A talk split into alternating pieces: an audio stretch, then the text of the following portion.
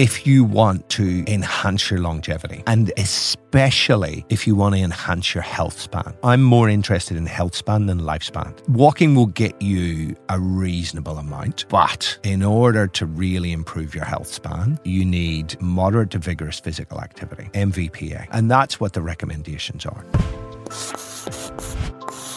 Welcome to the Proof Podcast, a space for science based conversation exploring the health and longevity benefits that come with mastering nutrition, physical exercise, mindfulness, recovery, sleep, and alignment. Facts, nuance, and trustworthy recommendations, minus the hyperbole. Howdy, friends. Great to be here with you. I'm Simon Hill, and you're listening to The Proof. A little bit about me I'm a qualified physiotherapist and nutritionist with an undergraduate science degree and a master's in the science of human nutrition. My passion is talking science and helping make sense of it for everyday folks wanting to live a healthier, more fulfilling life. Today, I sit down with exercise physiologist, nutritionist, and neuroscientist Paul Taylor to continue delving into all things exercise, a new theme that we've been exploring together on this show over the last month or so.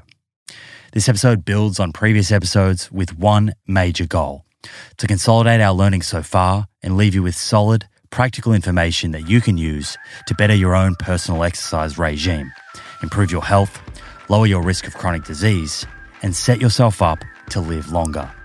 Please do enjoy. This is my conversation with Paul Taylor. One of the best ways to track our health is to regularly get blood work done so we can take a peek under the hood and get a feel for the state of our cardiometabolic and hormonal health.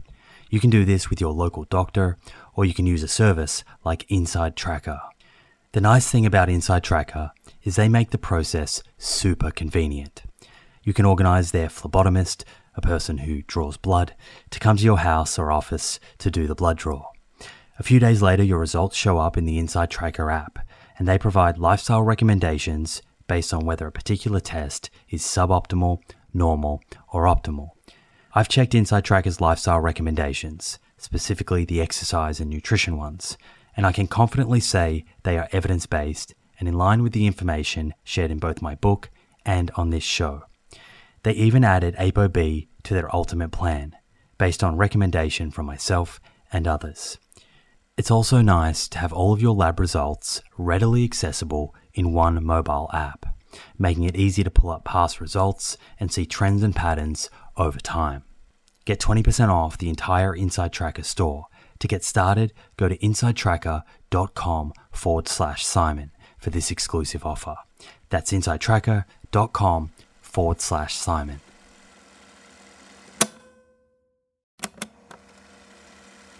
If you're a long-time listener of this show, you'll be well aware of the scientific evidence that supports a high fiber, plant rich diet for good long term health.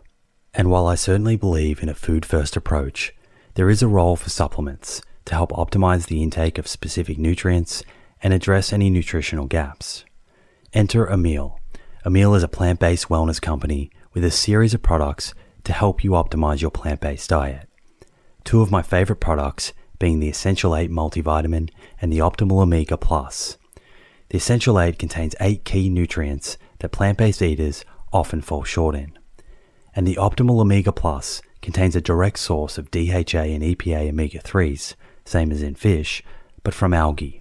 In fact, taking Optimal Omega Plus daily, which contains 750 milligrams of EPA and DHA, is equivalent to eating two to three pieces of fatty fish per week in line with the nutrition recommendations globally. To get your Essential 8 and Optimal Omega Plus, head to theproof.com forward slash friends and follow the link which will get you an extra 10% off your first order. That's theproof.com forward slash friends. Alrighty, so take two, Paul Taylor. Welcome. Thank you. Thank you for inviting me on this miserable day. It's making an Irishman feel very at home. Yes, um, we spoke earlier.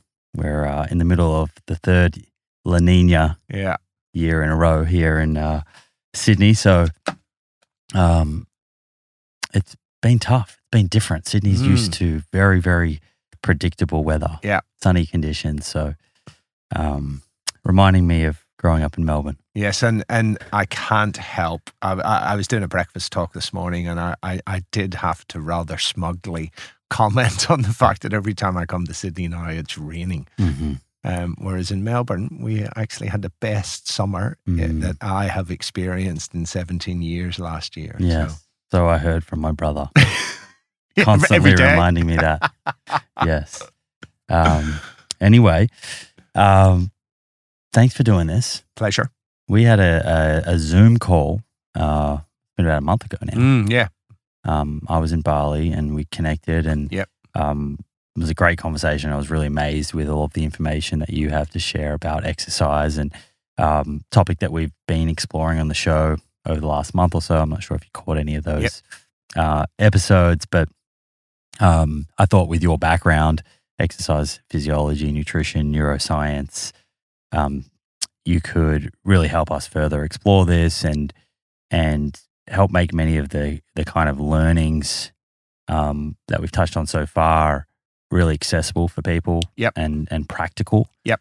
Um, so I kind of wanted the focus of this episode to be for the for the general person. Yep. So not necessarily the superstar athlete. Yeah, yeah. Um, I mean, they anyone can really benefit from this information, but um, you know that avatar that I'm thinking about is, is someone who's perhaps early 40s or in their 50s, and they're they're really looking at their lifestyle and their behaviors. And when it comes to exercise, they're looking at it and thinking, what what can I fit in, into a week? Yes. Firstly, um, and and and then from there, how should I structure it so that I am lowering my risk of chronic disease and, and hopefully being able to live a longer life. Yeah.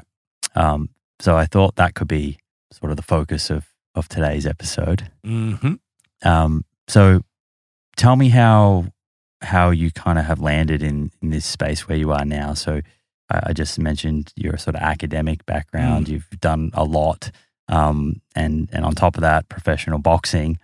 Um, where where did all of this come from in terms of your own career path and sort of passion for all things health and wellness, and particularly a kind of focus on exercise? Yeah, so look, look, it started at, at university. I did, I did my master's degree in exercise science, and and and then I went a bit sideways and I joined the military. So I spent eight years in in the British military, flying in helicopters, doing anti-submarine warfare, helicopter search and rescue. I did went through combat survival and resistance to interrogation training and all of that fun stuff. Resistance to interrogation. training. Resistance to interrogation training. Wow. yes. That would have been interesting. That was 10 days of pretty hardcore stuff Mm. that they don't do anymore because of health and safety. What kind of things were they putting you through? So so basically we we rocked up um you're told to bring one set of all of your your basically winter flying gear. Um, and they gave us a brief and then said, right, well, tomorrow morning we're getting up at 6 a.m. So make sure you get a good night's sleep. They then it's about half past 11. And then we went to bed and got woken up about half past midnight, um, rather rudely woken up, uh, and then dragged out, taken, taken out to this place and introduced to Fred, who's a 16 stone dummy. I don't know, what's, what's 120 kilos, something Mm. like that. And they told us, Big boy. big boy, and they said Fred um, is injured. You guys have got to get him out of here. Got to get him to a casevac pla- place where he's going to be evacuated. But um, uh, you know, ty- typical war scenario. This is a really hot place. You can't take him here. You're going to have to carry him. And we had to carry him for about ten kilometers, and had to do a river or a, a, a crossing through a lake. Where and it was winter in the UK, and the way you get across a lake in winter is you Mm. get into the Bufty Boo, uh, and you put all your clothes in. They give all they gave us was a Gore-Tex bivy bag, so it's like a, a covering for a sleeping bag that's hmm waterproof, but there's no heat in it. So you put all your clothes in it, cut some air in it, and then you build had to build a raft, and then you swim across in the Bufty Boo. It was my first exposure to cold water uh, ex- ex- exposure, and, Mm. and we may touch on that later Yeah, on. But, but then then they thrashed the life out of us. Um, and then they showed us that afternoon how to make a tactical basha, which is where you sleep if you're on the run. And basically, you find the biggest, thorniest bush you can and you kick your way into it. And that's where we slept. um, in this Gore-Tex bivy bag. Then we did a night navigation exercise. Um, we were supposed to have dinner, and they said, "Oh, sorry, guys, um, there's been a problem. There's no dinner coming. So instead, we'll do a night navigation exercise." And and this went on and on. And basically, over the ten days, we walked. I reckon somewhere between two fifty and three hundred kilometers. Did anyone give up, or did everyone kind of get Uh, there was that? a few people who quit. Mm. Um, there's a few people who had to redo the course, which is getting to the end of it is pretty. Was it the physical uh, demand, or was it the it's mental? the mental, right? And it's so in those 10 days, the only food they gave us was a chicken between four people, and it was alive when we got it. Mm. Um, and and we were massively sleep deprived. It was so cold. It's in winter in the UK, you've no sleeping bag. You're so tired, and you fall asleep and then wake up shivering your ass Mm. off, right? And then the second five days, so the five days, they the first five days, they thrash the life out of you physically and um, then they teach you some skills, and then you have five days of escape and evasion where you're actually hunted by a hunter force. And then at the end of all of that, when we thought it was all over, we got introduced to the shock of capture, um, which is basically getting a bit of a kicking, getting bagged and tagged, and and then we ended up going through. Um, interrogation. Um, we had stress positions the entire time. It was probably about 12 hours stress positions are just horrendous. Mm. We were in a room, we were hooded, so you couldn't Right. see. I thought it was in a room of my own.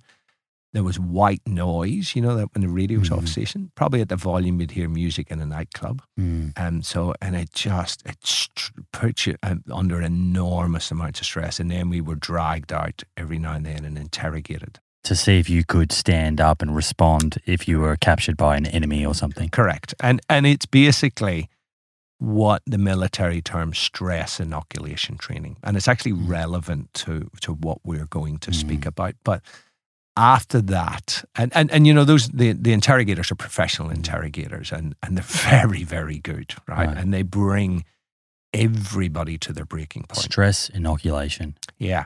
Okay.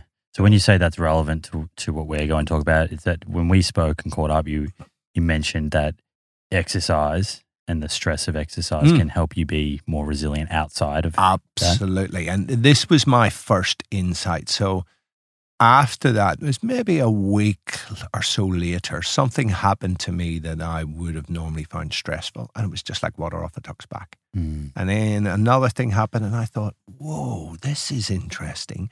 And I started to asking other people who I knew were on the course, and they said the same thing. And that's when I, because I'd done a master's in exercise science, I knew that exercise is fundamentally good for us because it's a stressor, right? You put your, your body under stress, whether it's a cardiovascular stress of out running or biking or rowing, or it's a mechanical stress of lifting weights, which you clearly do a bit of, right?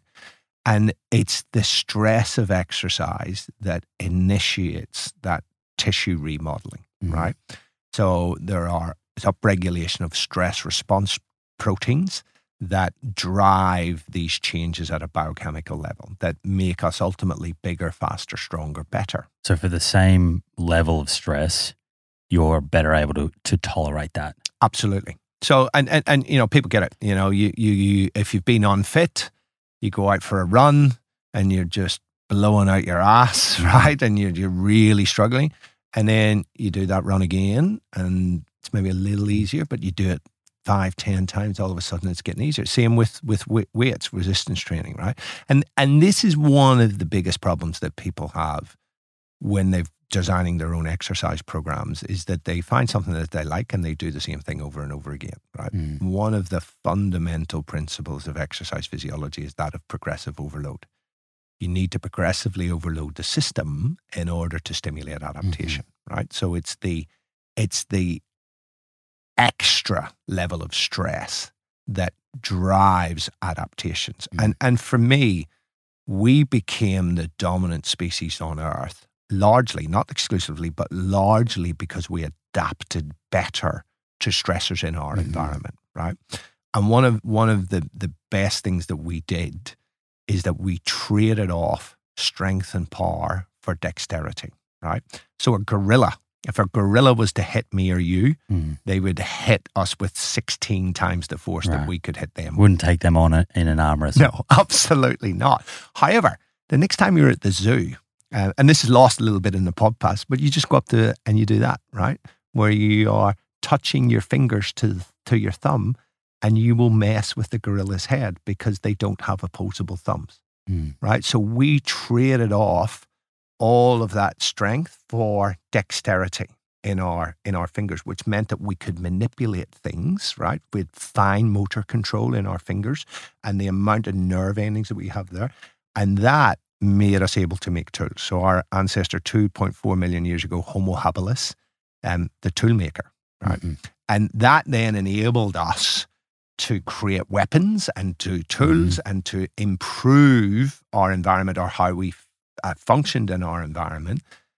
And then um, 1.8 million years ago, we stood up Homo erectus. And that was actually fundamental um, to our development as a species. Because when you're in savanna grasslands, um, when you stand up, Mm. you can actually see over the grass. You can see predators, you can see prey. And the other thing that it does is that if you've ever done bear crawls, you know, bear crawls as, Mhm. as an exercise, Yeah, they're tough. they're really, really tough, right? Um, going around on four limbs is a lot more energy Mm. hungry than bipedalism. So walking on two legs actually uses a lot less energy and it frees up energy to create a bigger brain. Mm. What anthropologists think is sometime around then we created fire and that helped us to unlock nutrients. Mm. Cooking meat, cooking vegetables, plants unlocks a lot of their nutrients, enables us to have more energy to develop to a brain. So there's this thing called the expensive tissue hypothesis. You look at, at every species and the size of their brain is limited by the amount of calories that they can Mm. actually spur for the brain because it's the most hungry. We have a lot of calories available today. We Does that mean our brains are going to get, bigger? Unfortunately, not. I like your thinking, and if only that was the case. We are now overfed and undernourished, as you well know, right? But but this whole thing about and so so we adapted better than Mhm. any other species, but actually um, being able to move for long periods of time actually was a, a real benefit to our species because we could hunt and gather and we could um, um particularly if you're hunting prey. Like if, if you're on in the african savannah if you look at the way that the Maasai or any of those tribes they they kill their food the, an antelope they'll just they'll just run it down. Mhm. so the antelope can run much faster but if you run at a steady pace it's got to look around oh they're still going and they got to keep running they keep running. Animals the only way that they can cool down is by panting Mm. right? And if you, have, you make them trot, they can't pant, they overheat, they fall over, and they walk up and they stick a spear in it, right? Mm. But it also gives us the ability to um, hunt or gather far and wide, lots of plants and stuff like that. So, so in, anyway, and that and the fire unlocked those nutrients, helped us to have the bigger brain, made us smarter. And and research that's just come out the other day showed that, and it was a very clever study that Neanderthal, um, where they actually incubated those in uh, the the brain uh, um, cells in a test tube dish, and, and it was pretty magic science by how they did it. But anyway, they showed that Neanderthal brains don't make as many, many neurons. So that's how we outcompeted the Neanderthals was our smarts, right? That ability for us to develop this big brain Mm. Was hugely important for our species, but we adapted to stress, right? Right. And that is really, really key. Is that there are a number of things. We're going to focus on exercise, but there's also things such as heat and cold stress Mm. that that we um, uh, that there are mechanisms, biological mechanisms that are conserved across species and across evolution that we benefit Mhm. from exposure to heat and cold. And there's amazing stuff. I'm sure you've covered this Mm. on your podcast. That that there are changes in gene expression Mhm. whenever you become overly hot, like in a sauna, or you go into a cold cold water or an ice bath, or even a cold shower, that upregulate protective genes, and it comes from these stress response proteins. They're the things that are the common link between exercise, heat exposure, cold exposure, and intermittent fasting Mhm. that actually upregulate protective genes that improve your health, physical and mental. Is another one of those kind of uh, sort of micro stressors some of the the sort of plant defense compounds Absolutely. that like certain polyphenols. Yes, yes, yes, yes, yes, yes. And and here's the thing that a lot of people talk, and it does my head in when people talk about antioxidants, right? There are things such as sulforaphane, Mhm. the, I'm sure you're aware of, that's in broccoli, um, kale, uh, Brussels sprouts, that whole family of Cruciferous cruciferous vegetables, right? Um, allicin in garlic, onions, leeks, chives, right? EGC and EGCG and, and other things that are in teas. Uh, and there are a, a whole list of what we call hormetic polyphenols or hormetic phytochemicals, right? So these are, um, a lot of people talk on resveratrol that you get in grapes and red wine. And, and, and I've heard people talk about their antioxidants. They're not antioxidants, Right. they're poison. Mm. They are small doses of poison. And as you're aware, they are very prominent in the in the leaves of the plant and they are defense mechanisms against insects. So when an insect eats it, it actually triggers, and Mark Mattson showed this 10, 15 years ago. It actually triggers uh, in the mouth. It realizes it's a toxin, signal to the brain, and there's an aversion response that says, don't eat it. But because we are much bigger, when we eat these, these plants, um, we actually just create a mild metabolic stress at a cellular level. That upregulates your, um, I like to simplify things, right? Um, when people take antioxidant supplements, it's like your cells are being guarded by dad's army. Mhm. When you eat those hormetic polyphenols or phytochemicals, you upregulate your own special forces soldiers, right? Superoxide dismutase, catalase, glutathione peroxidase. Mhm. These are the the special forces for your antioxidant defense system, right? And this is hormesis in action. Mhm. Hormesis is, is described as sublethal exposure to stressors or toxins, which at high levels can kill us, at low to moderate levels induce stress resistance. That's a really important point, right? Because so, for example, sulforaphane, I think it Yeah. activates NRF2 pathway. yes, correct. So then you get the production of glutathione, Yep. which is an antioxidant. Yep. Um, so these these compounds have the capacity to get your body to produce its own antioxidants. Yes. But there there is some rhetoric out there that simply because these plants contain what we'd call defense compounds, Yes. that they shouldn't or, or they can't be part of an optimal diet at all. It's complete and utter nonsense. And uh, so a lot, a lot of the paleo, the carnivore Mm. guys, you know, you know, they talk about this. This, this, this is about the dose making a poison, right? So if you were to eat a ludicrous amount of this stuff in a concentrated form, then it could have a negative effect. But the amount of plants that we consume, they have hormetic Mm. effects, right? And so we know. But this is the danger when you take a compound and you isolate it and you take it as a supplement, right? Sure. And you take high doses of it, like we're seeing now that that for a, number of things, a number of drugs like rapamycin, which would appear to be pretty good in anti-aging, but too much actually Mm. accelerates aging, right? So there, there's a lot, and, and it's it's all explained by hormesis. Mm. It's an important point. Thresholds matter. Absolutely, thresholds for sure matter, right? Mm. You get too little sunlight, you will get vitamin D deficiency, and it increases your risk of huge amounts of chronic disease and destroys your brain. You get too much sunlight, um, you you can get cancer, right? Um, it is about the dose, right? You do too little exercise, shit house for you. You do too much, and we're talking ridiculous amounts that that you can actually kill yourself Mm. right? So it's sublethal exposure to intermittent stressors. That is the key. So you're in the Navy, Yes. you finish up in the Navy, and then you go and, and do your studies and, and become a professional boxer. So, like, how, how does this all happen? So I did. I, I I- did the navy. I tried to box in the navy, and I wasn't allowed to because I was air crew, right? And and in my last couple of years, I was doing helicopter search and rescue. We sit around for a while, long time waiting for the buzzer. You know, twenty four hour duties, and and you know you've got work to do, and then there's a lot of free time.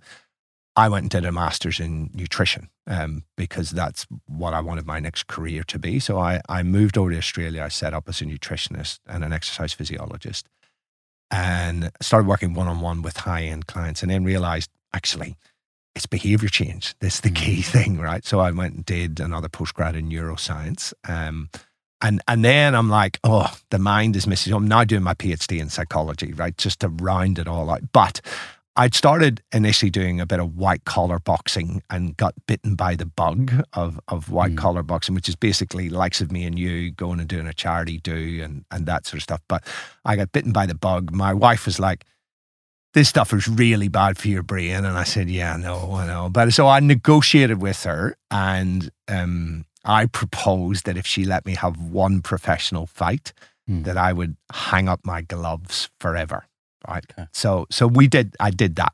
And and I trained, but I trained for five months rather than 8 mm weeks, um, because I knew as a physiologist you can't just jump in as normal person out there and train like a professional boxer. You've got to progressively mm. overload the system, which we will dig into mm. in terms of boxing. So it's I, a different kind of fitness too. So I've got quite a few friends. Actually, one of my good friends, he won the bronze um, uh, medal in the Olympics. Wow! Recently, fantastic. Um, Harry Garside. Harry Garside. Yeah, oh, young awesome. fella. So um, one to watch. He's a young fella doing great things and an amazing speaker and just person. But I'd love to have him on the show at some time. I probably will.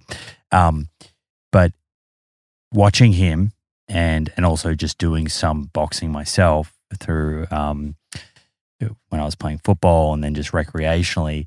Um, it's a different type of fitness. I'm not sure if you haven't done it, it's hard to appreciate just how fit these guys ah, are. R- ridiculously fit, right? And little anecdote story. Richmond Tigers, some of them used to mm. come and I did some work with their leadership team. And then some of them, when I lived in Melbourne in, in, in Prahran, I had a gym and some of them used to come in and we had a boxing ring downstairs and, and we got, we would get in and, and do a bit of sparring. And I remember they'd just done pre-season and I was sparring Dan Jackson, who's mm-hmm. a midfielder, super fit, mm. great guy. I think he used to be. I think he was like the, the fittest in the league, or was right. running the most kilometers per game at right. one stage. Yeah, it wouldn't surprise me. I mean, he was fit as a butcher's mm. dog, mm. but after a minute of sparring, he was spent, and he mm. said, "He said I can't believe this," and and it's just, it's a different level of fitness, and then when you throw in other people punching you in the face, mm. the adrenaline goes through the roof, right? And you, you're just so aroused. Like, and you'll talk to people. People say, "Why the hell would you want a box?" Right? And particularly as a neuroscientist, and I know it's crazy, but you never feel as alive as you do when you get in that ring. And when I when the bell went for my professional fight, it is the one and only time. Mm I went into extreme fight or flight where I couldn't hear anything outside the ring. My focus went laser focus on this guy. It was like I was transported into a different mm-hmm. world, right? And it's that extreme fight or flight. Like you do not feel that alive mm-hmm. normally. And that stuff can become addictive. Mm-hmm. I want to circle back to kind of some of the training that maybe you did mm. through that prep. Yeah. Um, but so it was it was the wife that that made you hang up hang up the boots there. Well, look, look, look it, it, was a bit of both. I mean, she she said, and, and, and it's you know when somebody tells you something that you know in mm. your in your heart that is right, and you go, oh, God, yeah, you're mm. right, and so it's just not good getting punched mm. in the head. Yeah. So I I still do a, a bit of boxing training, but I don't spar. Um, If you've tuned in to the many episodes I've done focusing on cardiovascular disease, the leading cause of death globally, you'll be well aware that ApoB is a better biomarker for measuring our risk of having a heart attack or stroke than LDL cholesterol. The only problem is that not every pathology lab is set up to test ApoB levels. Fortunately, this has now been made easier by Inside Tracker, a leading health and wellness company, founded in 2009 by experts in aging, genetics, and biometric data from Harvard, MIT, and Tufts that provides lifestyle advice based on your blood test results. With the new edition of ApoB, Inside Tracker's ultimate plan now analyzes 44 biomarkers, including metabolic health markers like HbA1c, triglycerides, and blood glucose, important nutrients like vitamin D and iron, as well as hormones like cortisol, sex hormone binding globulin, free testosterone, and total testosterone, before giving you science backed lifestyle advice to optimize your health and longevity. Your data tells the story of your health. With Inside Tracker, get to know your story and create a lifestyle that delivers better health for longer. Get 20% off the entire Inside Tracker store. To get started and redeem this offer, go to insidetracker.com forward slash Simon. That's insidetracker.com forward slash Simon.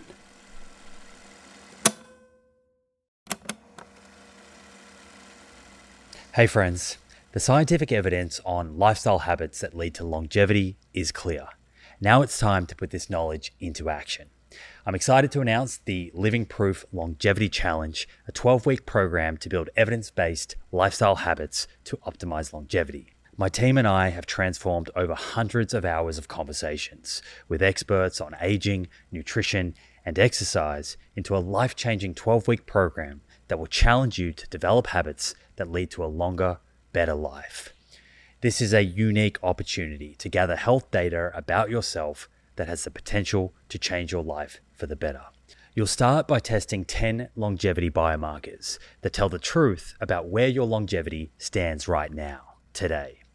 Following that, you'll get a personalized longevity score to guide your 12 weeks of habit building that will boost your score and improve your biomarkers for the better. After the challenge, you'll retest your 10 biomarkers and see the proof of how powerful these science backed habits really are. Head over to theproof.com forward slash living proof to download your zero cost copy of the Living Proof Longevity Challenge today. That's theproof.com forward slash living proof. Look forward to joining you on this journey. So when you look at the the kind of public health today Yes. as it stands, um, there's a lot of I guess attention on diet. Yep. We're not going so well there. Um, there's a there's a room for improvement. Yep. Um, particularly in in I mean across the entire world there's issues, but within Western countries there's a certain set of issues and Yep. um, there's people talking about it. I'm not particularly sure at a population level how much progress is actually happening just yet. But We're, go- we're going backwards. Right. Um, when you look at sort of our overall set of behaviors, Yes. lifestyle in general, nutrition gets a lot of focus. Um, how do you how do you sort of put in context exercise and if you were to compare it to say nutrition in terms of its importance Yes. for the average person that that does want to improve the health span, would like to maybe add extra years onto their life. Are these two things, are you able to sort of quantify or, or compare the relative um, impact of, of each of these on our health? Yeah, look, it, it's it's a great question, and it's a very difficult question to quantify. But we have we have some data around it, right? Um, so eating a reasonable diet um will will keep you in reasonably good health, right? And if you eat a very good diet, right, and and whether that is vegetarian, vegan, or one that's meat with lots of plants in mm-hmm. it, you, you, you know, the, the, the longevity mm-hmm. benefits across those are mm-hmm. relatively similar. We know that in this country, more than 50% of all foods eaten are ultra processed foods, right? And, and, and it's the ultra processed foods that's really doing the damage, right? Forget about fat, carbohydrate, and protein. Stop eating shit that has not been alive, right? And so, my thing on, on, on nutrition, we'll just touch on it, is eat a low HI diet, where HI stands for human interference, right? So, um, if you're a meat eater, the last time I looked, chicken don't give birth to nuggets and fish don't have fingers, right? Um, if you're a vegan, um, soy burgers, uh, you know, that's not good nutrition. Eating plants is good nutrition, right? Eating stuff that has recently been alive is the way that, and minimally interfered with by humans is what you really want to do because the research um, shows that um, there's a big study come out come out of France that people who have four serves or more of ultra processed foods, which is really easy to do, Mhm. have breakfast cereal and orange juice for, for breakfast, have a sandwich with bread um, for, for, for lunch, and then have a snack, a, a, a- a treat. There you're over four. Mm. 62% increased risk of all cause mortality Mm. versus people who don't eat any. Right? That's crazy. Like the, you smoke 40 cigarettes a day, that does not increase your risk of all cause mortality by 62%. Right? So with, to, go, to go back to answer your question and the relevance importance of, of, of nutrition and, and exercise, if you're really bad at both, it will probably um, decrease your lifespan in equal amounts, right? But if you're good at both, you get more bang for your buck from exercise, right? A- As above to to to eating a reasonable diet and being reasonably um, healthy or, or reasonable exercise, right? And and this came. There's a big study came out, um, published in in JAMA in 2018, where they had over 200 220,000 people who had all done treadmill testing, and then they followed these guys up um, for more than a decade, and they looked at who died and and when they died, and and they also looked at their risk uh, or whether they had some comorbid diseases as Mhm. well, right? So here's how it went. Um, so the hazard ratio for death, right? Um, based on a, a everything's compared to a one. Mhm. So I think if you had heart disease, current heart disease, you had a 1.41 or 1.42 hazard ratio of dying early versus somebody who didn't have heart disease. So a 40% increase Mhm. if you have diabetes, it's like a 40% increase, right? And, and some other diseases were a little bit less. If you were low fitness, low cardiovascular fitness, you had a 500% increased death rate versus those who were elite levels of fitness. And in every increased level of fitness, there was a step change in um, improved lifespan Right. right? And and what the single biggest impact on your lifespan is having high cardiovascular fitness, Mm. cardiorespiratory fitness, Which right? is measured by VO2. by, by VO2 max, yeah. Right. If someone hasn't heard of that before, but, Yes. or maybe they have heard of it, but they've never had someone just simply define what does that mean. Yeah, it is your maximal oxygen uptake, right? So it's the um, maximum amount of oxygen that you can take into your system and use and utilize, right? And and another way of looking at it is METs, metabolic equivalent. So if we're just sitting around, it's one MET will burn um, one calorie per kilogram, right, per minute, and then as you do more and more intense exercise or, or you you get fitter, you have higher levels of Right. METs. So METs and and and VO2 are used interchangeably.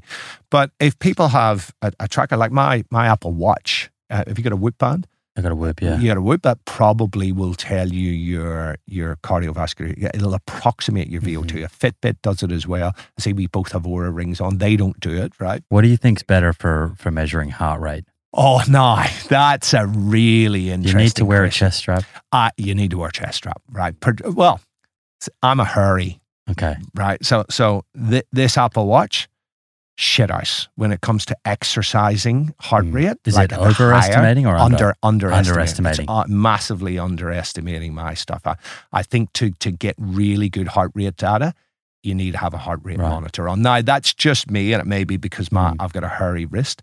That's interesting though. So, so when you're, um, and we'll probably circle back to w- the relevance of this, but if you're trying to work out what zone you're in or whatever, Yes. so if you're looking at your um, Apple Watch, Yes. it's underestimating compared to a chest strap. It's underestimating. by how much? Like 10, 15%? at least 10%. Yeah.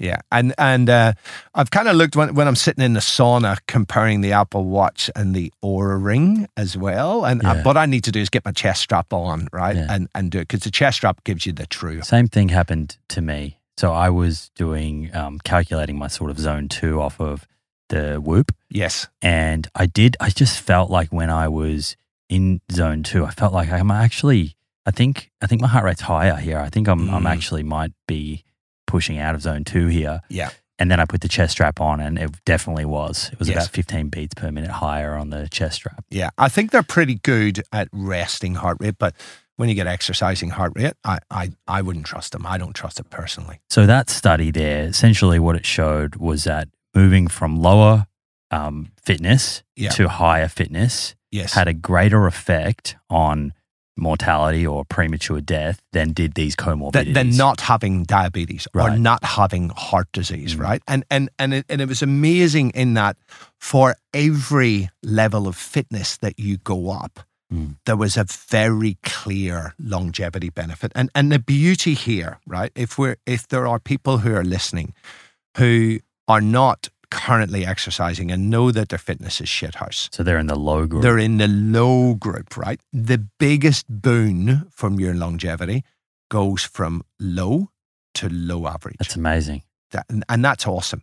And then if you go from low average to above average, like that's Mm. massive. And going from low average, to, sorry, low to above average, which is absolutely attainable for everybody who's listening, right? That has a dramatic impact on your longevity. And this for me is the beautiful message that Right. we should be going. But it is, it it's a dose response. So as you get there, there was no upper limit to this basically. The people who were elite, and that is in the top two and a half percent Mm. of VO2, they actually had significantly lived longer, better lifespan than people who were high, uh, above average. Right? If people don't have a watch or a gadget that's measuring VO2 Yes. and and say they're listening and thinking, well, firstly, I'd, I'd like to know kind of where do I current, what's my baseline? Where am I at? So I Yeah. guess, is there a, a sort of VO2 range that you would say, well, that's roughly low and that's high, or is that kind of irrelevant to the average person? It de- it depends on your age as well, right? And and look, the best thing I think for people is a beep test, and that there are tables, and we can put this all in the show notes for Mhm. people, right? Where you can go and do a beep test. All you need is uh, is twenty meters. They even now have fifteen meter Mhm. ones, but you got to measure it out accurately. Running back and forth between running back and forward, and everybody. I know that there's all the listeners going, "Oh, I remember that from school. That's horrible." traumatic experience. yeah, at that's right. But it's the it's the last minute that's horrible, right? Mm. The last couple of minutes depends how much you push yourself, uh, and you can push yourself psychologically, right? But that's a really good proxy for VO2. Now, my, my Apple Watch will tell me it tells me that now my VO2 max is uh, 47, Right. right. I know because I got it tested recently that it's about 51, right? Which is elite for for, for my age. That's pretty pretty accurate then. Yeah, it's it, it's not bad. It's within ten percent, which is pretty damn good, right? Um, and I always had a goal that was, when I was in, when I'm in my fifties, I want to have a Right. VO2 max in my Mm. fifties. And do you have, is there a chart that we can put in the Yeah, notes yeah, that shows there's for your chart- age? Yeah, this is where you absolutely. should So? I, I've actually created for your listeners. Um, I've created a chart of low, um, low average, uh, Mhm. all of that, and it and it came from this journal that that I'm that I'm talking about, and and we'll put in there all of those results. Um, and and the key thing I think is to get yourself cardiovascularly fit. Now, there's another beautiful study that came out quite recently that I read. In fact, I, I talked about it on my podcast last week, where basically they they had this whole thing, right? So you you clearly lift a lot of weights, and there's that whole thing. Is my cardio going to destroy Yeah, my strength gains? Right, this crossover effect, right? Mm. We're all worried about that. We are, yes. and so they, they did this beautiful study um, where they they took a bunch of people and they they trained them initially. They were unfit, really unfit. They trained them for six weeks um, in a progressive cardiovascular training program, right? And they and, and all the data shows six to eight weeks of a progressive cardiovascular training program will significantly enhance your fitness, right? And what they found was that that but actually they didn't train them completely. They trained one leg, right? And th- these are beautiful studies. These single leg studies are so awesome, right? Because if we're to do a study and you're in group A and I'm in group B, and there's a say a hundred of you and a hundred of me, Mhm. There's well, I mean, are the results the diet that they put us on or the exercise regime, or is it your genetics, right? Mhm. And you never know. So that's why you get So one the control person. is there at the, the leg. control is their other leg. Mm. Like this is the best type of stuff. And it's so clever.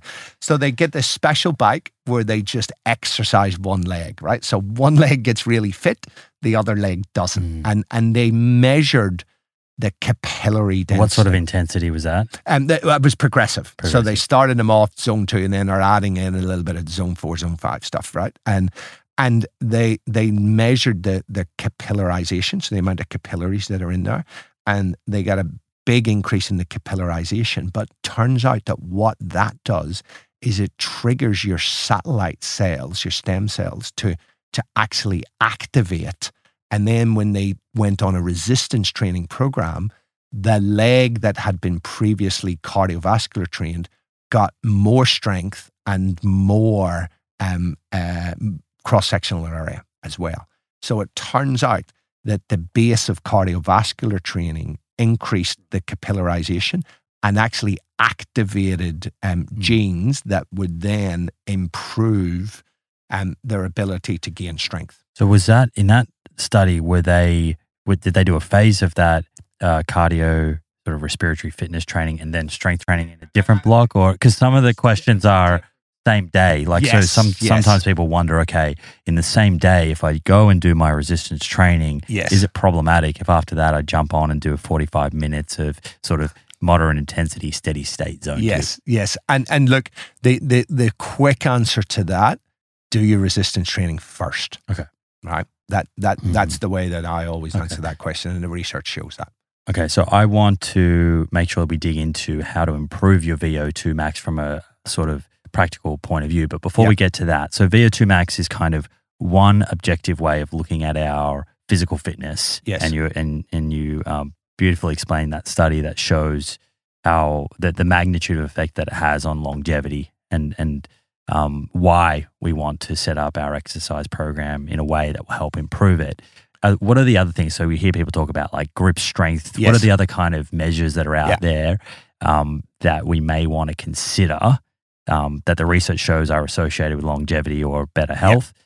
and then um, may influence the type of exercise we're doing. Yeah. So, so, so you rightly said grip strength, and and look, grip strength is just a proxy. Okay. For your strength, right? A lot of people are like, oh, grip, grip strength is really associated with longevity. And it is, right? People who have better grip strength live significantly longer, right? If there's one other thing that comes close to cardiovascular, cardiorespiratory fitness, it's your grip strength, right? And another one is your ability to get off the floor using mm. as minimal body surfaces as possible. Now, they are proxies. That one about getting off the floor is just about your overall mobility. Mobility and stability. Exactly. And, and, we'll talk about mobility and stability, particularly as you get older. But the grip strength is basically a proxy for your overall strength and overall so when we mass. meet someone, and we shake their hand, yes, we can get a good idea yeah, of, how long they're going to their live. longevity. Yeah, that's right, exactly. and and so what what we know uh, about the, the, importance of muscle overall, right? And this is really really key. As you get older, you we lose muscle mass at a rate of between three to eight percent per decade, right? Mm. Which is quite a big swing, but it, but it, it's huge. It is quite common that somebody who is the age of 75 will have lost half of all of their muscle mass. Like wow. that's that's crazy. Now, I think we need to wind back a couple of layers here and look at this from a, a big picture and go back to our genome, right? Mm-hmm. And and Professor Frank Booth said in 2012 the current human genome. He said human genome has not changed in over 45,000 years the current human genome requires and expects us to be highly physically active for normal functioning. Note the way he didn't say optimal. Now, leveraging off that, Frank Booth's lab showed that every time you exercise, there are activation of stress response genes, a subclass of which are called heat shock proteins, which we'll, we'll mm-hmm. we can get into. That often comes up in the sauna yeah, absolutely. So, so the thing that connects the sauna um, and exercise and cold exposure are heat shock proteins, right? And people go, heat shock proteins in the cold? Uh, they were just called heat shock proteins because they were first noticed in mm-hmm. heat, right? So they're stress response proteins. They then trigger the activation of a whole host of other metabolic priority genes. These are genes that just get upregulated and improve your metabolism in your body and your brain. Now, now what we have discovered in the last 20 to 30 years, progressively more and more, are the role of myokines, right? So myokines are messenger molecules. So a cytokine, some people have heard of mm-hmm. cytokines now because of COVID mm-hmm. and the mm-hmm. cytokine storm, right? So they are, they're basically messenger molecules. So you have inflammatory and anti-inflammatory uh, cytokines. Myokines are a subclass of, of these messenger molecules that are released in exercising muscle. We know that inside the muscle, they have autocrine and paracrine, which, which means that they, they act on the cell itself and they act on neighboring cells, but then they have endocrine effects, right? Um, like hormonal Mhm. effects. They spill out of your muscle. Inside the muscle, they make your muscle bigger, faster, stronger. Outside of the muscle, they get into your bloodstream and they impact on your target organs, right? So, what we now know about myokines is that they improve how your pancreas functions and, and produces insulin. They improve how your liver um, processes glucose, reducing a risk of diabetes. They improve your entire immune system and how that functions. They, there are certain myokines that kill tumors as well that are protective against cancer. There are myokines that, that impact upon your gut microbiome, um, which then impacts upon all of your physical and mental health. Um, there's myokines that actually increase your bone density, your capillary networks. And then in the brain, you have um, uh, myokines, irisin, um, that gets released in the brain, um, lactate that, that you get from lact- people think about lactic acid Yeah. that actually crosses the blood brain barrier, this lactate, and triggers it and, and irisin in through two independent pathways, trigger the release of BDNF in the brain. Mm. BDNF, I'm not sure if your listeners have ever heard of Yeah, it. Yeah, it's come up on the Yeah. on the on the sh- uh, episodes where we've spoken about uh, brain health. So BDNF is called brain derived neurotrophic factor. What does neurotrophic mean? Nerve growth. We know that if you put BDNF on uh, brain cells in a test tube, they grow like crazy, Right. right? It's been called miracle growth of the brain. like fertilizer. It's fertilizer. There are sci- there there are drug companies all around the world right now trying to synthesize BDNF and get it into a pill form where it can be taken and cross the blood-brain barrier. The first drug company to take a patent out of that, I will sell my businesses, I'll sell my house, and I will pawn my children, and I will buy shares in that company. Until that point, the best source of BDNF is exercise Mm. and it's related to exercise intensity. It's around lactate threshold that BDNF spikes, right? And it's re- there's a really interesting study that um, with you put rats or mice in a water maze, uh, and and they hate water, right? So they really try very very hard to get back. If you do prior running wheel put- get them on a running wheel, um, and, and then you can take little parts of the brain and look at it, and you get higher BDNF. They do better on, on memory, right? Mm. And and actually, I thought about this one day. This is a this is one of my hypotheses, right? Why would BDNF be a be spiked so much around lactate threshold?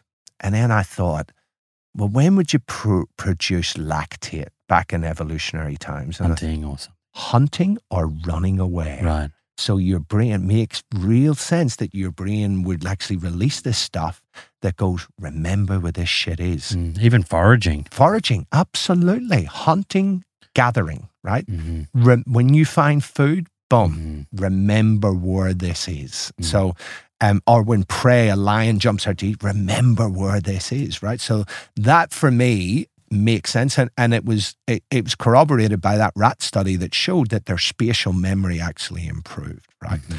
So anyway, I, I, I digress. So, so the, these myokines are hugely important. And when we lose muscle mass, right, and as I said, three to eight percent per year, and by the age of seventy-five, most people have lost half of it. You've just Mm. lost a whole heap of medicine. And the myokines, just to rewind one one bit, um, they're actually being produced within the skeletal muscle. within the skeletal muscle, Right. and they escape Mm-hmm. outside of the muscle, right? So autocrine and paracrine is Mm-hmm. um, impact within the cell and within the next door neighbor And cell. are they being produced mostly from resistance training or just any Both. type of exercise? Any type, it's just contracting muscle. Now, I haven't seen studies yet that are like, what's the optimal Gotcha. For the release? Because there's a whole heap. We, we now, you know, there's over 600 myokines that have now been Mhm. discovered. We only know what about 60 of them do. Like t- two of the most important are um, interleukin 6, which is an anti inflammatory myokine, and BDNF. Um, um, which some people say isn't a true myokine, but it, it, it is uh, ultimately Mhm. downstream of myokines. Um, but there are a huge amount of, of myokines that do all sorts of different things. Now, Bente Pedersen is a legendary exercise physiologist, and she released a study a few years ago that showed that exercise should be prescribed as therapy for 26 different chronic diseases. So the, her lab showed that exercise can either prevent and or treat 26 of the most common chronic diseases. Can you imagine if there was a pill Mm. that we could take that would simul- simultaneously reduce our risk of 26 chronic diseases? It would be the best selling product that human beings have ever produced, but it's free and it's exercise, right? And so But it requires behavior change. it requires behavior and it's difficult, right? Mm. And and that's the thing. So this brings to the the question: How much should we do? Right? How much exercise should we be doing? Right? How many steps should we take? Right? And mm. you know, we we talk about steps and the ten thousand steps a day. And you know, I had a Fitbit for years, and then I've got an Apple Watch now, and and was always measuring my steps. And one day I thought, where does this come from? This ten thousand steps. So I dug in to the literature around it. You know where it comes from? Japan or something? Japanese uh, marketing campaign for a pedometer company when the Mm. I've Japanese Olympics story. were on, right? Bugger all science Mm. behind it whatsoever. Mm. Uh, it just looked at 10,000, looked like the symbol for the Olympics. And it's like, a, oh, yeah, that's a number. Now, so, so people have got, and, and actually, there was a big study, the biggest global study of physical activity used smartphone data, and they tracked people in 111 countries. And what they found was a wide range of steps. But on average, um, the lowest was Indonesia, three and a half thousand steps a day. And if you've ever been in Indonesia, you talked about, about Bali and the traffic. You ever been to Indonesia? It's crazy, I the think traffic. that might have been in our take one. yeah, oh, yeah. take one? I'm not sure we made it clear. We we started recording and um, we had a little hiccup. We did. But yeah, when I when I go to Bali, long long story short, uh, anyone who's been there knows the roads are chaotic. Yes. They're not exactly the roads that you're going for a, a nice leisurely stroll on. Um, so my walk, my steps in Bondi is usually about fifteen thousand. Walk Yeah. from home to studio to the gym. But in Bali, you you tend not to walk that much unless you're on the beach, Absolutely. and probably average about three thousand. So you take your life in your hands, right? right. And so three and a half thousand. And the highest was Hong Kong and China, 7,000. Australia, about 5,000 steps a day, right? Mm. So, and that's on average in a population, right? really illustrates how important your environment is, though. Oh, you, you, mate, we could talk for hours about the built environment, and and and actually, you know, me and my wife had that this discussion, and particularly when we get to retirement, we are going to make sure that we are in somewhere where the built environment is is around for physical activity, and so at government level. They do lots of stuff around planning for the built environment and having walkable cities and stuff like that Mhm. because it shows that just you know, if you move your, your step count from 5,000 to 8,000, you get huge benefits. Mm. But it's not the be all and end all of everything. And this is why the recommendations for physical activity don't include step counts, right? Mm. Um, because it's about, you could walk 15,000 steps, but walk really slowly. Mm. And that's nowhere near as good for you as if you're running or doing higher intensity or lifting weights or those sorts of things, right? I think this is a really important point because I often have this conversation with you know folks I know who are maybe aged in their fifties or sixties, and Yeah. they say exactly that. That they say, "Well, I do my ten thousand steps a day," Yeah. and I'm not sure they fully understand the the benefit of having some very specific types of training over and above sort of leisurely walking. Yeah, look, look, leisurely walking and and and and wa- walking in general will will get you quite far, right?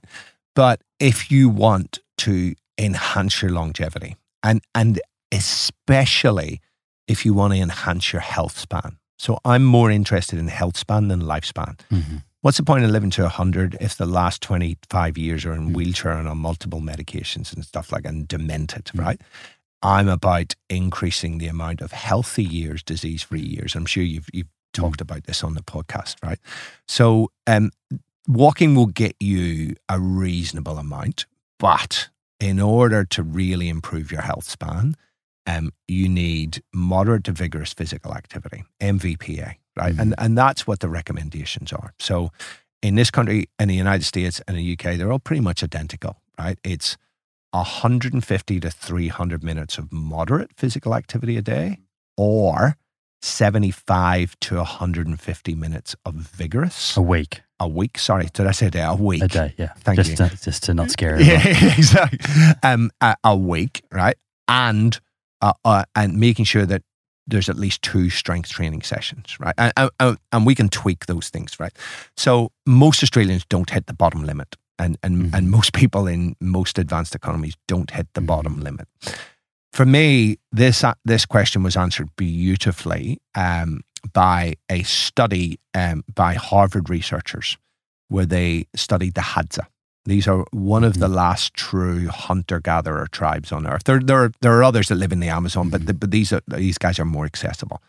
So ninety percent of their food intake is still from hunting and gathering, right? So they live a life that is as close to mm-hmm. the one that is genet- optimized for us from a genome perspective, right?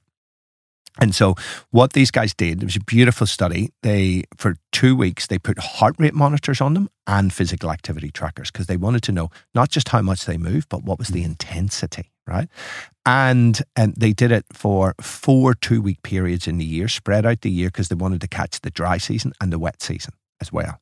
So get a real good snapshot all year round. And they did half females, or uh, roughly half males, half females, from the age of, I think it was 15 to 60 or 65. So they got a really big spread. Turns out that Hadza women do almost 14,000 steps a day.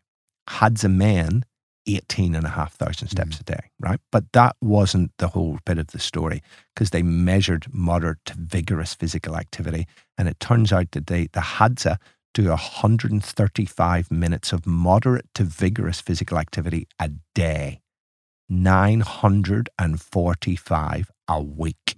Yet we can't do 150 of moderate. So this was moderate to vigorous. This was a mix of mm. them. And so that, and if we go back to Professor Frank Booth's talk, the current human genome requires and expects us to be highly physically active for normal functioning. Mm. Can I ask you a question?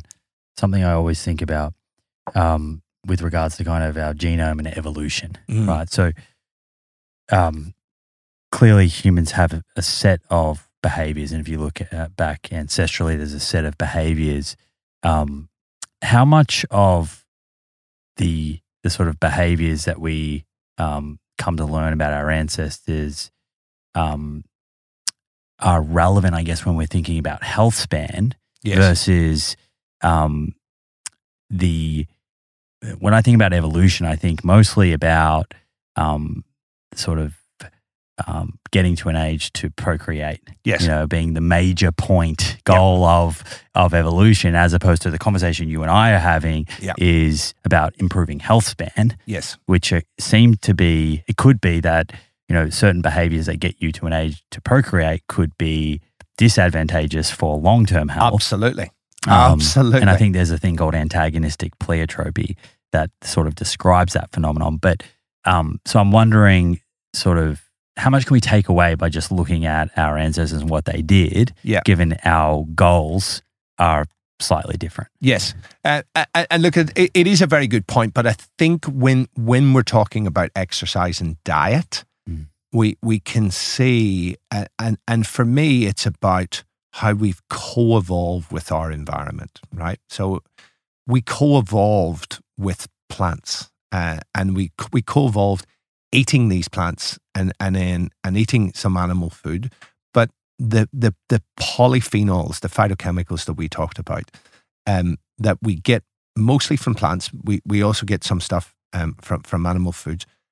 These things are cofactors and enzymes for lots of our chemical reactions, right? That happen. So I like to take stuff down into the the the, the biology, Mhm. right? And, and particularly ar- around that biochemistry that's happening, the the epigenetics, the switching on and off of genes, and how lots of those phytochemicals are really important in that in those biological reactions, right? So they actually help our ecosystem of cells to actually run Mhm. effectively.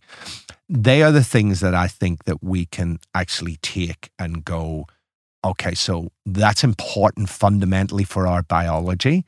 And and we can see that that a lot of those things are activating longevity pathways. We Mhm. can see that the exercise is activating longevity pathways, right? Um, and so those sorts of behaviors, I think we can draw inferences from those behaviors around our health span and our Mhm. lifespan.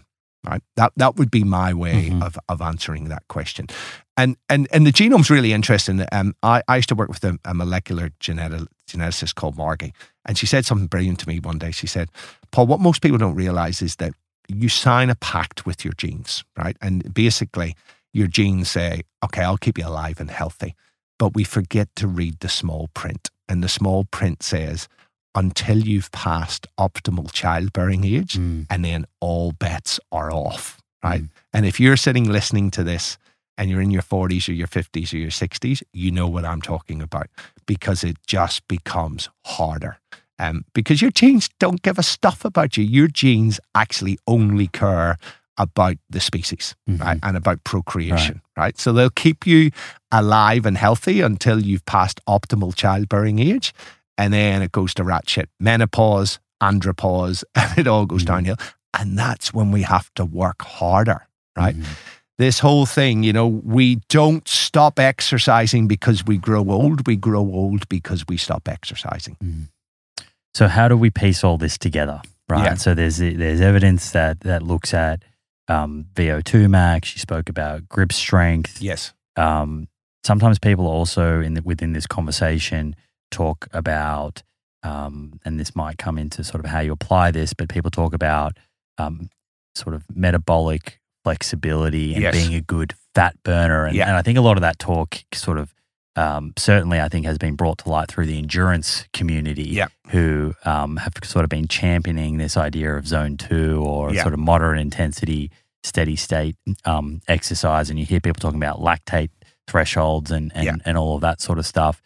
Is is your ability to kind of sit in that steady state in your aerobic base? Yes. Is that another thing that's as important as say VO two max and strength to look at? Yeah, I, I, I think it's a it's a fundamental building block um, for for this stuff. I think it is Im- important. I mean, a lot of my training, and, and it's interesting, right? Because when you're a hammer, everything looks like a nail, right? And because I'm ex-military and did some boxing, you know, I'm just I was all into the high intensity stuff, high high hit training and stuff like that. And and as I've started looking more into the literature, I, I, I've actually realized, you know what, I need to get to also do a base of that zone Mm. two, as you refer to, that that baseline cardiovascular training, because it does different things in the muscle, right? It helps with that muscle capillarization and it gives you a really good base for your muscles to function well off, right?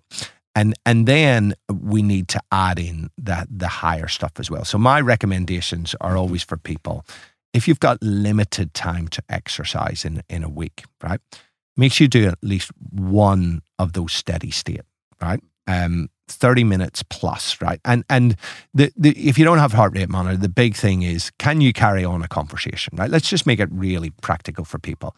You need to know that yes, you're moving, but you should be able to carry on a conversation, mm-hmm. right? And so, how long's that session? and and that session is depending on your fitness and depending on your goals and depending on how much time you have at least 20 minutes right at least 20 minutes of just getting out and doing steady state stuff ideally it's it's it's 30 plus right and and if you're now here, here are where some of these recommendations are, are about health span they're not about performance right Mhm. if you're about performance different Sure. podcast You're going to sit in zone two a lot more if you're an endurance absolutely cyclist or Uh, something. absolutely right and and actually um MAF MAF training you from familiar with Phil Maffetone and, mhm. and and MAF training and and actually nudging it down to that lower end of zone two and and I read it and I'm like oh really and then a good mate of mine who is a ninja professor Grant Mhm. Schofield who's a, a triathlete and and who trains triathletes and works with special forces he goes mate this shit's real so, what's the what's the kind of rationale for that? the, uh, the, the rationale for that is just about your aerobic base. And it's very similar to zone two, but for some people, um, the upper end of zone two is getting out of that zone. It's pushing right? lactate It's up pu- a bit too pushing, yeah. You don't you don't want lactate. You you want to be really in that sort of lower end of zone two. It's interesting though, so because that's where lactate gets or lactic acid gets a bad rap, Yeah. right? Because it'll push you out of zone two. Yes. But to your point earlier, um, lactate, which has often been sort of considered as a toxic byproduct, um, from what I'm hearing from you Yeah. and, and I've seen elsewhere, it actually can have important um, effects on our immune It's function. and- wonderful stuff, right? It Right. is wonderful stuff. The- And, and this is this whole thing about confirmation bias, right? It is very, very strong. And when you're a hammer, it looks like a nail. Right. And and so it, when you take a step back and, and you look at different bits of research, you see it, it's really complicated. I mean, exercise is complicated. Nutrition is ridiculously complicated. But at least in exercise, we can do those single leg studies. Imagine that we could do um, where you could split your body in half and one half gets one diet and the other half gets it like that. That's where you get some true That'd be incredible. right? Half vegan, half carnivore. That's Let's right. That's right. And let's let's roll it out and see which half of the body dies first. Right. But until we get to that point, um, we, we we have to make do now. So so exercise you can do better studies, mm-hmm. and, and we can you know we can take a muscle biopsy, right? Which is, and I've done a muscle biopsy before. It's horrible. You, you stick this massive needle in, you pull out this piece of like about the size of a rice bubble, and then you can stick it under the microscope and look at the changes in enzyme activity and, and, and muscle synthesis and all sorts of stuff. So we do know a lot more about about exercise. Um, so anyway, let, let, let's get back to Yeah. this. So one steady state, at least 20 minutes, potentially 30 minutes. Potentially 30, 30 minutes, and if you got more time, maybe a little and you're more. puffed, but you can still have a conversation. Correct. Yeah. You know you're working, but you can still have a conversation. And and then for me, it's just skip right past zone three, get right up to zone four and five, right? Mhm. Where you're going hard. And and and probably the, the two most effective ways of, of increasing your VO2 max quickly are doing intervals, right? Um, and so a four minute interval where you go as hard as you can for four minutes. And at the end of the four minutes, you should be goosed, right? Mm. Whether that's a run, a bike, a row, a, it doesn't matter what that your heart rate's kind of. And, and your heart rate is getting right up to towards its max, right? Mhm. At the end of it. So, and, and again, this depends on your level of fitness. yeah, If- what if someone kind of just struggles to hold that for four minutes? Well, well, well, you will get look. So for them, um, th- there's another thing that they can do, which we, we, we'll get into in a in a second. But um, to finish this off, you go for four minutes, and and you're going hard, right? And and, and if you struggle, you know that last minute is where you push, right? Um, but you, ideally, you're going at a reasonably steady pace throughout, but you're going hard. Mhm. And at the end of four minutes, you're toast. And then you recover for, again, depending on your fitness, one to two minutes only. And you do that four times, Mhm. right? So there's four blocks of four minutes. That's 16 minutes with um, either three or six minutes recovery. It's going to take you about Just a- half an hour Yeah, total. it's, it's, on, it's under half an hour, right? And and so I'm all about bang for your buck, right? The the other way of doing it then is um, high intensity interval training, right?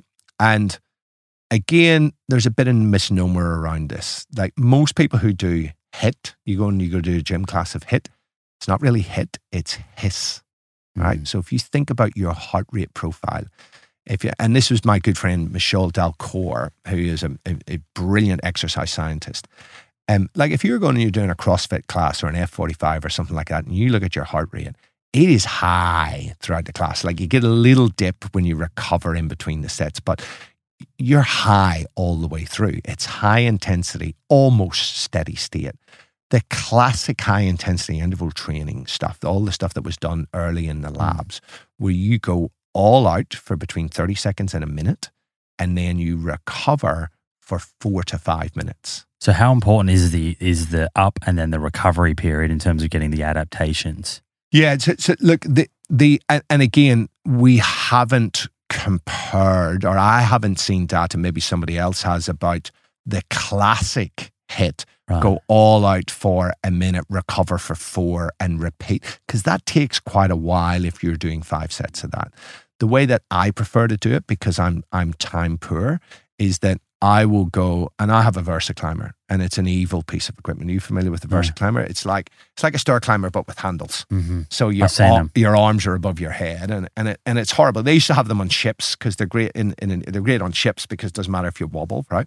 Um, but the, and the VersaClimber is an evil piece. So I will go thirty seconds hard, um, and then I'll recover for thirty seconds, and I'll do ten of those. So I'm doing 10 30 second intervals. Now, if you're not as fit, you might go hard for 30 seconds and then recover. And and and you know, if you're really unfit, let's say there's a listener here, um, Mr. and Mrs. Nurkin Firkin. They're in their 50s, they've done bugger all, uh, and, and they're sitting listening to this going, I need to start exercising. Lampposts. Lampposts are your friend. What I want you to do is go out every night after dinner uh, or whenever, and between the first two lampposts, you're going to walk at a reasonable pace. Between the next two lampposts, you're going to walk really fast. Then you're going to walk slow. Then you're going to walk fast, right? And you do that for 10 to 15 minutes. By the end of that, they're going to be really blowing, right?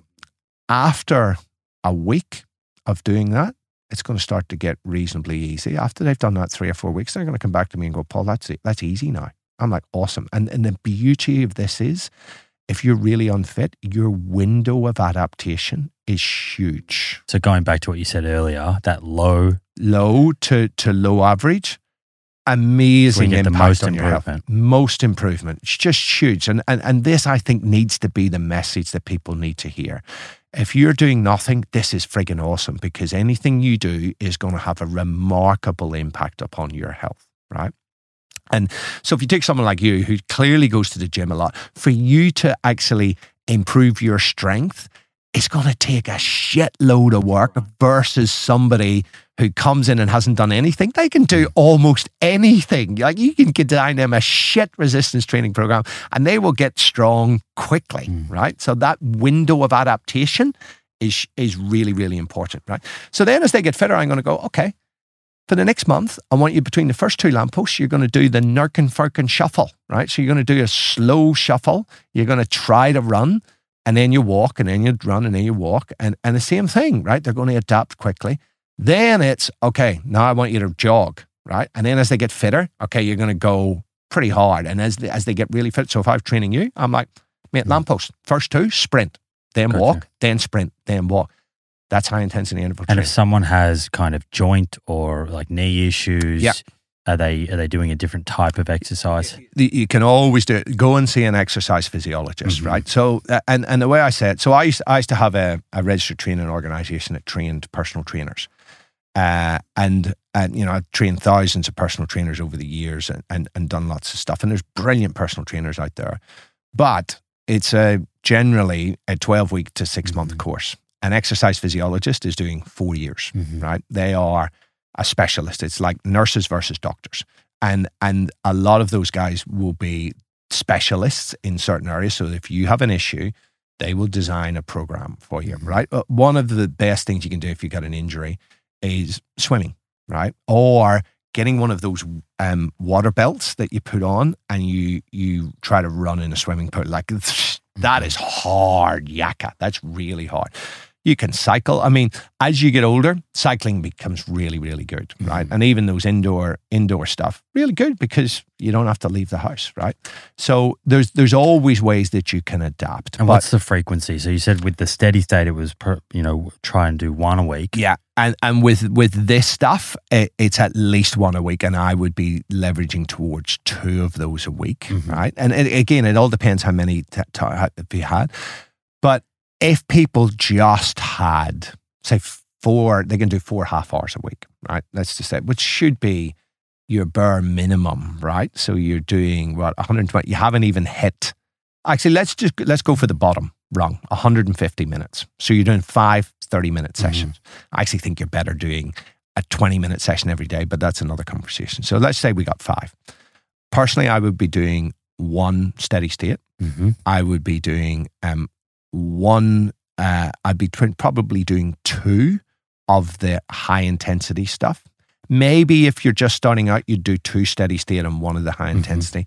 And then I'd be doing two strength training sessions. Right. And, and probably if you're starting out, um, I'd be doing full body circuit training, Mhm. right? Just do your whole body in a circuit, um, exercising all of your muscles. Um, particularly if you're starting out, you'll get really good gains there, right? Before we move to to strength, Yes. um, and clearly we're going to have to keep this as an open conversation. Yes. to get you back on so we can dive deep. I'm I'm conscious that you got a flight to to get to, but um, on high intensity interval training, a question that I often see that comes up is from women Yeah. online who um, maybe they've they've had an experience themselves or they've come across information online and they're wondering if high intensity interval training is say safe for women of childbearing age or Yeah. transitioning through through menopause. Do you have any thoughts in terms of differences with programming for men versus women if we're considering sort of high intensity training? Yeah, look, look, look for for me, I, I think that's really small nuance, right? I, I think if we're talking general, I I don't see a reason for having significant amounts of of, of difference for that. Now, having said that, um, particularly when you come around menopause, there there becomes um, certain other influences, that things that you need to think about, right? Mhm. But I think what's even more important for, for the message to get to women is they need to do strength training as well, Mm. right? And and this whole and I've heard many women talk. I'm sure you have. I don't want to lift weights because I don't want to don't want to get There's big muscles. fear. Jesus Christ, do you know how hard it is to put on muscle? Yeah. Even even when you have lots of testosterone. I think we have the the bodybuilding industry to thank for that, right? Yeah, There's this yeah, yeah. kind of association. If you if you lift weights, you're going to look like that. Yeah, and and and, and it's not true, Mm. right? Uh, I mean, to have your level of muscle is a lot of work, Mm. right? Mm. And and and also you're limited by by body shape and body type, right? So there's some certain people they just need to look at weights and they put on a lot of muscle, right? Think think Polynesian guys, Mhm. right? Um, and there are other people that it, it's a lot harder for them to put on muscle. So it is quite hard to put on significant amounts of muscle. But the key thing is that we want to be going into older age with a reserve of muscle, right? Mhm. Because we will lose it despite our best efforts. And and and this is so important for people to understand is that if you are 65 years old, the seventh biggest killer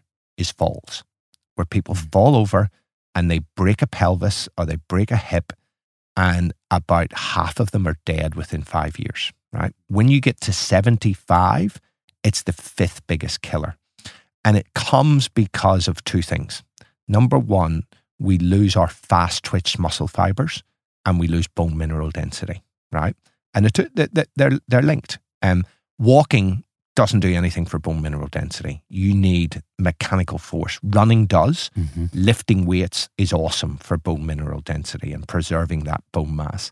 But it's your fast twitch fibers. And this is when I used to train personal trainers. I'd say the most important thing for older adults is power training, right? And people don't understand when I say that word, P O W E R, power. It's like it's like I'm playing golf, but power training. And and people go, whoa, hold on a minute, power. That's for that's for athletes. If you think about it, power equals work done divided by time, which is force times distance divided by time. Mhm. So you either have a a really high force or you move it quickly. So if you're walking down the street and you trip, the ability for you to quickly regain your foothold or to put your hand out and stop yourself from falling requires fast twitch muscle fibers, Mhm. right? They are the ones that we lose first. So that is why, particularly as you get into your 40s, it is really important that you're doing power training. And and then as particularly as you get into your 50s, we need to be doing balance training and agility training. So the mix is then going to shift Mhm. a little bit. And and actually a lot of people are surprised when I say this. After you hit 50, you need to do more exercise, not less Mhm. because your genes have given up. They don't care. And and you've actually got to work harder. Three to eight percent Three to eight percent per decade per decade from the age of from the from your mid twenties. right from the mid twenties. From from peak muscle. So this mass, kind of speaks to the importance of of starting resistance training early, Absolutely. and trying to like have a good amount of muscle mass And- going and- into those. And you know what? There, there, there's a real misnomer. My 12 year old is doing resistance training. My 12 year old boy. Yeah, there's a. I guess people think about stunting, right? Yeah, yeah, yeah. And, and, and, and it's a complete misnomer. You, now, there's certain exercises that you, you, you should be doing or should, should not, not be Mhm. doing loading lots of weight. But, but really, when I'm training with Oscar, it's more about his neuromuscular system, right? Um, it, it is about um, those nerve pathways into the muscle and, and that becoming more efficient. And then when he then um, starts to go through his strength phase, which is around 14, 15, depending on when they hit puberty, then he's he's going to be really primed for putting on muscle and developing power and all of those Mhm. sorts of things, right? So, um, I think definitely starting early is really key. And so coming back to that question about women and, and hit training, it sounds Yes. like what you're saying is there there there there's no reason to fear hit training, but rather than, you know, smashing yourself doing that every single day, think about having some resistance training in there. And I do see, I think one thing that I definitely have um, have experience with working with um, with women is often doing a lot of hit training. Yeah. And being highly stressed in their life as well and underfueled Yes, yeah, and right, yeah, and the recovery is terrible, and they're they're, they're feeling very depleted. So yeah, I, I actually, if we if we think about that, right, and and if we think about particularly if I've I've, I've got a lot of stress in my life, right, and and on top of that, you know, you might be working, having kids. You're doing, on average, more housework than the men, right? Mm. And and that's the case in my house, and I'm guilty of that. But so the and- women generally, particularly if they're mothers, tend to be givers, right? They Mm. tend to give, give, give, give, give, uh, and they don't have time for self time. And then they're going, "Oh, I don't have time for exercise, so I'm just going to go and do HIT because I want to get the best bang from for, for my buck." And then if you're not recovering and you're not fueling properly, right, and then it comes to menopause, there's changes in hormones and make you put on weight. So you're you're further tweaking down your food and trying to up your exercise. You can just run yourself into the ground, right? So so from that context, if you've got all of those different stressors, um, is make sure yes, do maybe one session of hit training, and then the other ones dial it back a little bit, Mhm. right? Do some do some strength training that isn't as as as as intense, right? It it used to be that every workout that I did was super intense. Now I've just learnt the value, and it's only it's only taken me 15 years. I used to work with a guy called Ian O'Dwyer, who is a brilliant guy in terms of his ability to get people to move really well. Right, I've seen a number of people who were told by their orthopedic surgeon they needed to have um, replacements, joint replacements. They go and see OD and and got better really really quickly. His stuff was just all about moving the the fascia as well as the muscle, right? So, I, particularly as you get older and we're sitting lots, that that just movement training, yoga and other forms, functional flexibility becomes really, Mhm. really important because if you're not doing that stuff and we're sitting lots and we're stressed, our muscles tighten up. We get all sorts of trigger points through those muscles. We get injuries, then we can't move, right? And then if you can't move, the, the, we're laying down more fascia connective tissue and it gets really stuck up. Then you get all hunched over and you move less and less. So, particularly, you got to start to then become quite smart and make sure that you're doing those mobility, rather whether it is a functional movement class or you're doing yoga, like some forms of yoga are great. And you see how many professional athletes um, enhance the longevity of their careers from doing that sort of stuff. So when you think about sort of exercise overall, you're thinking about cardiorespiratory fitness, Yes. which ties into the VO2 Yep. max. Um, you're thinking about, I guess, aerobic base a little bit with the Yep. steady state stuff. Yep. Resistance training, Yes. and then this stability, St- mobility stabi- piece. stability, mobility piece, yeah. Mhm. Particularly as as you come older, and that that really plays into the quality of life stuff, right? There's a lot of people. I'll have seen them. You'll have seen them. Um, and gym gym rats who lift a shitload of weight, and and by the time they get in their fifties and sixties, they cannot move. Mhm. Right? They cannot move. and you see you see a lot of footy players and stuff like that that have got busted knees and shoulders and that that just becomes really important. So I've actually modified my training now that I'm in my fifties, where I'm building in more of that mobility, flexibility training, and and I like to talk about to people about movement snacks. And this is one of the great gifts of the pandemic, is that a lot of people are working from home. Right? And I say to people, a really important thing that i- i- is stop thinking about I need to go to the gym to do exercise right beside my desk, I've got a kettlebell and club bells, right? And uh, on a regular basis, I will get off my arse and I'll do 30 seconds of kettlebell swings and some club bells. And what I'm doing by doing that is I'm, I'm getting up, I'm correcting my posture, I'm getting blood flow and oxygen to my brain. I'm burning up stress hormones, right? Stress hormones are there to make you fight or flight, fight or run away. Mm. It's when we sit all day long with the stress of work that then it switches over into cortisol production, right? So, a really important thing in this message is to have lots of movement snacks throughout the day where you just get off your arse and you move, right? Mhm. Do 30 seconds to a minute of high intensity exercise and then just, you know, stretch, move around, just get your body mobile and stuff like that. And then take some, drink some water, do a minute of box breathing or resonant frequency breathing, and then get back to work. That's like taking your brain and your body and plugging it into the wall to get a recharge. And I think not enough people think about this. They think I have to go to the gym Mhm. uh, in order to do exercise. You can accumulate a huge amount um, if you just have those regular little movement snacks. Love it.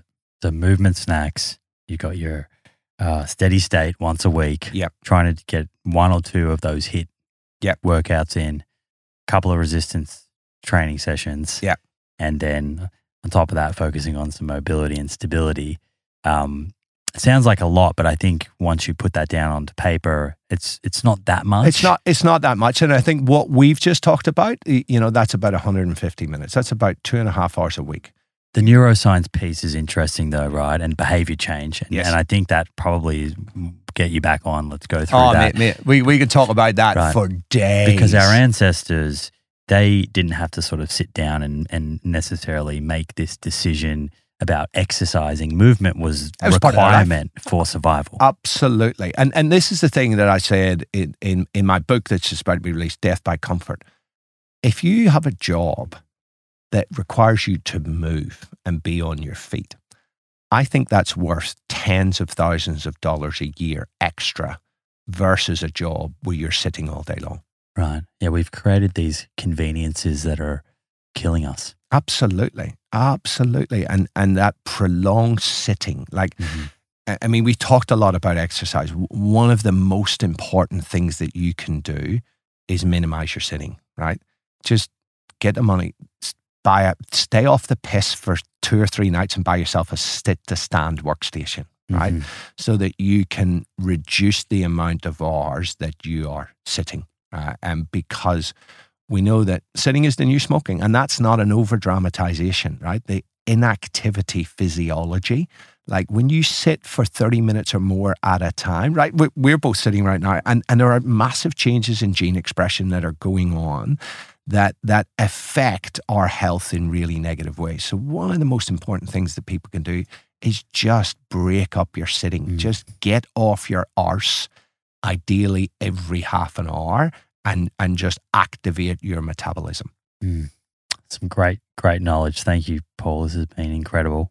Um, I wish we had more time to Mm. continue this, but I know that you got to jump on a, a flight, more sitting.